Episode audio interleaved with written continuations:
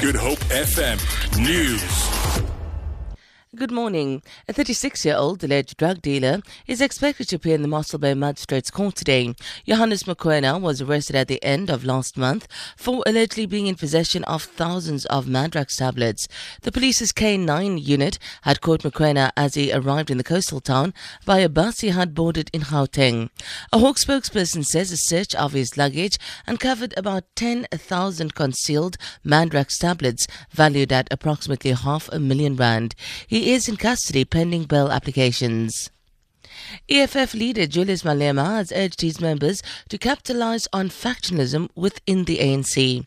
Malema was addressing party members outside Durban's Westville prison on the same day that President Jacob Zuma said in the ANC January 8th statement that the governing party would seek to end infighting.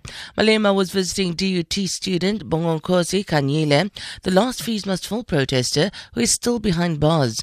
Malema says the EFF's leaders should strengthen party structures at branch level. Every leader must be at the branch, building functional branches not factional branches. The ANC this year is going to self-destruct. When they kill each other, we must be building ground up. We must have a powerful eThekwini region, not a region of factions, not a region that belongs to certain individuals. The community of the small rural village of Sir Lowry's Pass has rallied around two poor families who have lost everything in the Veld fire that has been raging in the Helderberg Basin since Tuesday. The fire destroyed seven structures, including a lodge, thousands of hectares of fynbos, vehicles, grazing, and vineyards. The families who lived on farms in the area have praised the efforts of the various role players for coming to their aid. Neighborhood Watch spokesperson Sue Buckland says the devastating fire has highlighted the sense of community within the stricken region. The residents of the Helderberg and further afield, Grabouw, there's even a lady from Johannesburg that have opened their hearts to the people who lost everything, to animals, just to build up the morale of the people who have experienced this terrible inferno that engulfed us.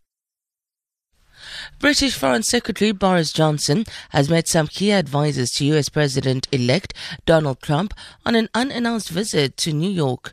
Johnson met Trump's son in law Jared Kushner and his chief strategist Steve Bannon. The BBC's Carol Walker reports were frank but positive, with both sides stressing the importance of the special relationship, laying the groundwork for the Prime Minister Theresa May to go and visit the new president as he will be after his inauguration later this month. Theresa May herself was talking about the importance of the special relationship. She said she'd had good conversations on the phone with Donald Trump, but she also said that she still found some of his comments about women in the past unacceptable. For Good Hope FM News, I'm Sandra Rosenberg.